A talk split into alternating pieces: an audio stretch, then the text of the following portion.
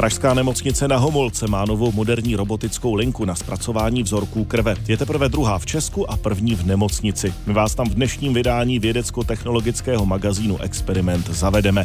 A že vás zajímá, jak vypadá virtuální recepční, i to vám dnes prozradíme a společně ji taky otestujeme, abychom zjistili, jak rychle jde vývoj těchto robotů dopředu. Teď je 6,5 minuty po 9. hodině. Přeju vám klidné sobotní dopoledne. Hned několik českých technologických firem pracuje na vývoji virtuálních asistentů. Tito roboti s námi komunikují třeba na infolinkách bank anebo nám radí při výběru zboží v e-shopech. Někdy tak ani netušíme, že s námi nejedná skutečný člověk, ale robot. S některými těmito asistenty se dokonce můžete potkat osobně na recepcích kancelářských budov. Vyšel jsem na recepci firmy Artin. U pultu není člověk, ale velký monitor a na něm avatar ženy. Dobrý den, co pro vás mohu udělat? Dobrý den, já jdu za panem Tomášem Ondráčkem.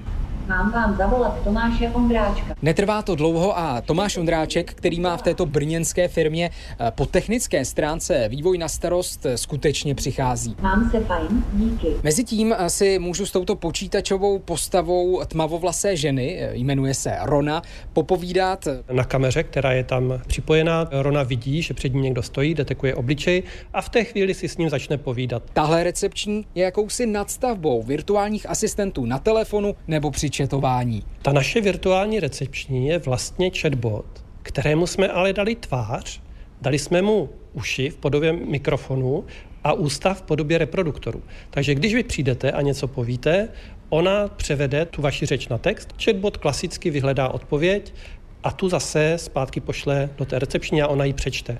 Když se zeptáte celou větou, bude to mnohem lepší. Kolik obyvatel má Brno? Přemýšlím, už to asi mám. 379 526. Tohle je ukázka toho, s čím vším si Rona poradí. Dokáže třeba i přijmout zásilku od kurýra. Samozřejmě má ale limity. Funguje totiž na základě předem připravených scénářů.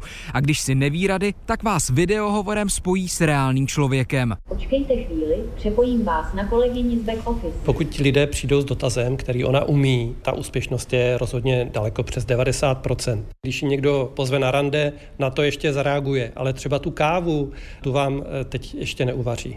Rona se vlastně pořád učí, takže tím, že se jí ptáme na další nové otázky, tak vlastně rozšiřujeme tu databázi těch možných odpovědí. To samozřejmě musí pak jako editovat nějaký operátor. To ještě vás zajímá. Rona je avatarem mladé ženy, každý takový virtuální asistent ovšem může vypadat úplně jinak. Jsme schopni tam dát libovolného avataru, včetně různých celebrit a tak dále. A dokonce, pokud byste měl zájem, tak můžu vzít vaši fotku a do toho avatara ji převést. Kromě různých soukromých technologických podniků je to například Hospodářská komora v Brně nebo různé knihovny v Brně, vědecká centra, Jihomoravské inovační centrum třeba. Tam všude se s ním můžete potkat. Vyjmenovává Michal Chodák z firmy A Reception, kde zatím podobní asistenti v uvozovkách pracují. Ta hlavní myšlenka, aby živí lidé nemuseli dělat práci, která je rutinní a která je nebaví a aby se mohli věnovat něčemu, co má větší smysl. To znamená, opravdu tou naší snahou je nahradit tu práci, kterou člověk dělat nemusí. Jak vám mohu tedy pomoci? Co vzkazujete posluchačům Českého rozhlasu? Zdravím posluchače Českého rozhlasu. Budu ráda, když se za mnou někdy stavíte na kus řeči.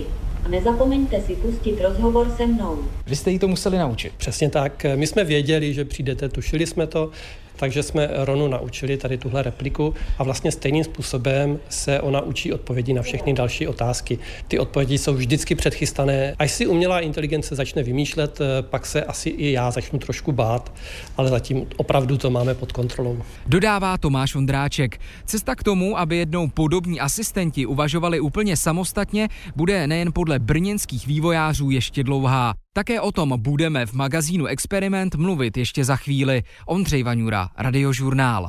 U vývoje virtuálních asistentů v magazínu Experiment ještě zůstáváme. Před chvílí jste slyšeli reportáž o virtuální recepční. Jaký je rozdíl mezi těmito roboty v textové, hlasové nebo vizuální podobě? To vysvětluje v rozhovoru s reportérem Experimentu Ondřejem Vaňurou přední český odborník na umělou inteligenci působící na Západočeské univerzitě v Plzni, kybernetik Jan Romportl. vnitřek třeba řízení dialogu, ten si myslím, že funguje víceméně stejně, plus minus nějaké asi drobnosti. V tom vnitřku spočívá jako největší úskalí dnešních chatbotů. Nicméně čím víc jako modalit, to znamená k textový přidám vlastně jako zvukovou a ke zvukový pak obrazovou, čím víc jako ukazuju tomu uživateli, tím obtížnější tu úlohu pro sebe jako tvůrce toho systému dělám. Protože zejména na tu vizuální modalitu, ale i na tu akustickou, je člověk vlastně evolučně nesmírně citlivý. To znamená, jakákoliv sebemenší podivnost, která se může třeba objevit ve výrazu tváře toho avatara, je prostě negativně hodnocena. Voiceboti, chatboti, virtuální recepční, oni fungují na základě předem vytvořených scénářů. Jak je to tedy s tím, že si dokáží třeba poradit s něčím, co nemají předem připravené? Dokáží improvizovat, anebo to tak nefunguje? To právě moc nedokážou. No. To je víceméně pořád ta stejná písnička, kterou máme zhruba od 60. let, prvních pokusů nějakých chatbotů. Tak je to jenom víc a víc, jako bych tak metaforicky řekl, na steroidech. Ale myslím si, že teď skutečně jsme na prahu momentu, kdy technologicky se ta situace začne měnit. Takže my jsme teď na takovém přechodovém období z toho starého světa, těch předskriptovaných, relativně neinvenčních chatbotů, který jsou asi dobrý na nějaké jednoduché odbavení zákaznické zkušenosti, anebo fejkujou sociální dialog. Teď jsme jako na hranici zcela nových možností, ale ještě tam nejsme. Ještě si myslím, že to jako potrvá, ještě se trošku startupů pár odře tady v té oblasti. Dá se teď v tuhletu chvíli mluvit o umělé inteligenci, nebo to tak zkrátka ještě není? No záleží, co si pod tím představím. Tak rozhodně to není obecná umělá inteligence, to znamená něco podobného, jako je lidská. A to ani zdaleka. A kdo tvrdí, že je, tak prostě lže. Pokud to vezmeme trošku v užším kontextu, že umělá inteligence je něco, kde je strojové učení, nějaký třeba hodně zajímavý strojové učení, tak to si myslím, že hodně zajímavý strojové učení v dnešních moderních chatbotech už je, zejména na straně toho zpracování přirozeného jazyka. No a pak určitý útroby, to znamená to předskriptování, a to je něco, co je, řekněme, zlíhně umělé inteligence, tak jak vypadala v 80. 90. letech, možná na začátku 21. století, pořád nějakým způsobem zlepšovaná. Takže je to něco, čemu říkáme jako úzká umělá inteligence, ale jako, že by to byl nějaký agent ve smyslu, že má nějakou vnitřní jakoby agenturu, čili jako nějakou osobnost, tak to zdaleka není. Kdy tedy podle vás opravdu podobná zařízení nahradí zaměstnance a budou to třeba recepční, nebo jaká odvětví typujete jako první, že zkrátka už nebudeme potřebovat reálné zaměstnance? Já si myslím, že přinejmenším v nějakém střednědobém horizontu třeba 5-10 let se nic moc tak dramaticky nepromění, prostě lidi na call centrech pořád budou dělat, recepční pořád budou. Já jsem jako upřímně docela skeptický, zatím v krátkodobém horizontu, ke komerčnímu uplatnění chatbotů. Takhle napřímo, že se řekne, tak tuhle roli my teď vyhazujeme a místo ní posadíme chatbota, tak takhle jsem si skoro jistý, že takhle to fungovat nebude. Dodává pro magazín Experiment kybernetik Jan Romportl. Ondřej Vaňura, Radiožurnál. Pražská nemocnice na Homolce spustila unikátní robotickou linku na zpracování vzorků krve. Díky plně automatizovanému provozu se lékaři k laboratorním výsledkům pacientů dostanou rychleji a zároveň se minimalizuje množství případných chyb.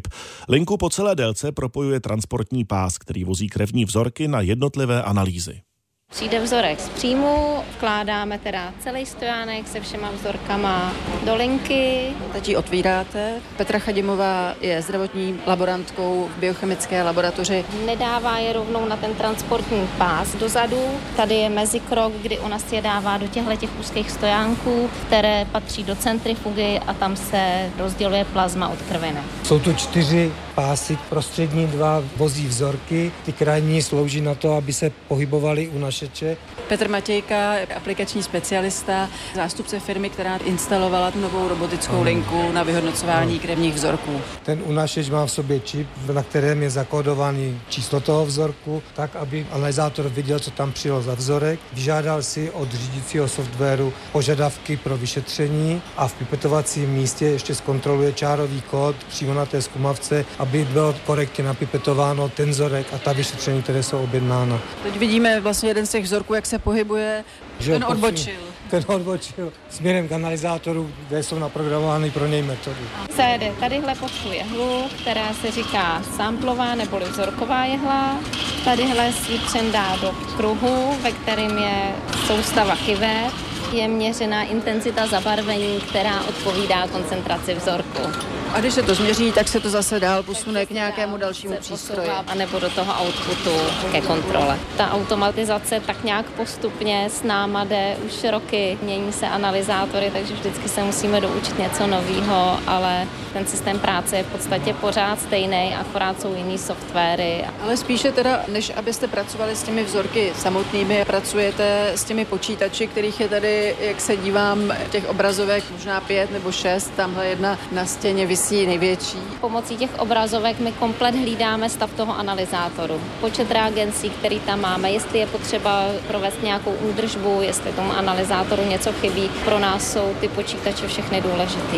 U jednoho z nich právě stojíme, co třeba na tom vidíte? Teďko konkrétně já vidím teda základní obrazovku, můžeme se přenést do obrazovky, kde jsou pacientské výsledky, když nám svítí nějaký error, tak si ten výsledek otevřeme, zjistíme, jestli je potřeba ho ředit, jestli je tam třeba sraženina nebo má málo vzorku a podobně.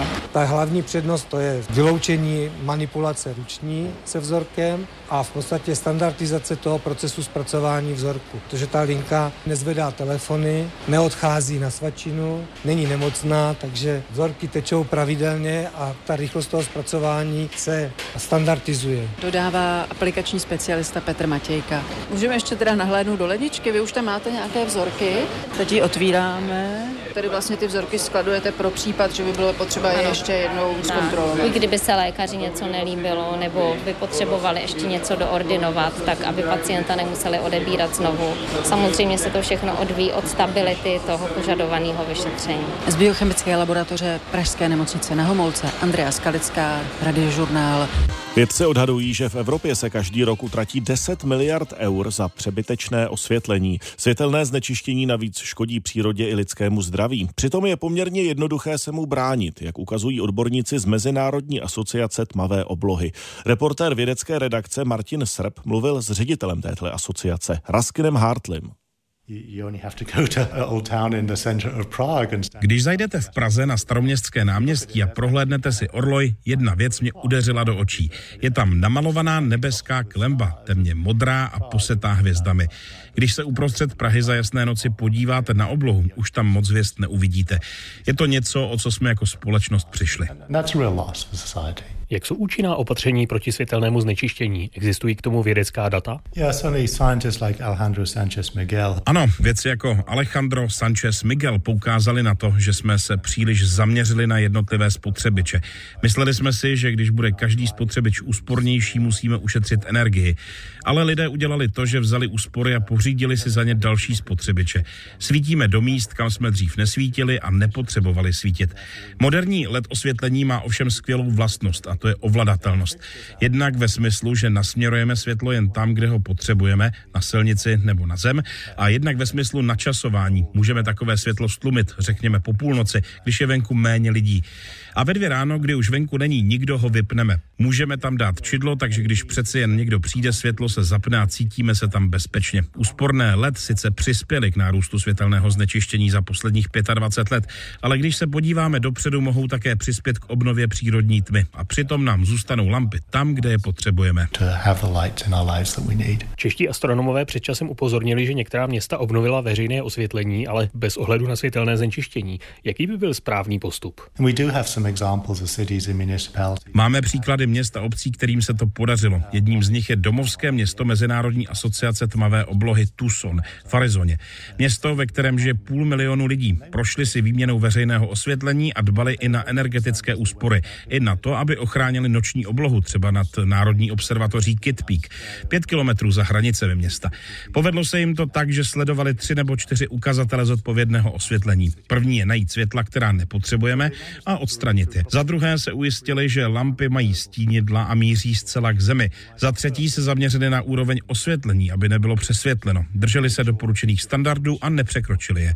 A nakonec na to šli chytře a zabudovali chytré ovládání. Po půlnoci se pouliční lampy stlumí o 60 nebo 70%. Také používají světelné zdroje teplejší barvy. Když si pohlídali všechny tyto ukazatele, zjistili, že na energii ušetří $3 miliony ročně a zároveň snížili světelné znečištění podle měření z Kitt Peak o 8%. Obyvatelé Tucsonu ušetřili na zodpovědném osvětlení a upřímně řečeno, mnozí si toho ani nevšimli. Máte nějaká doporučení, co pro to může udělat každý z nás?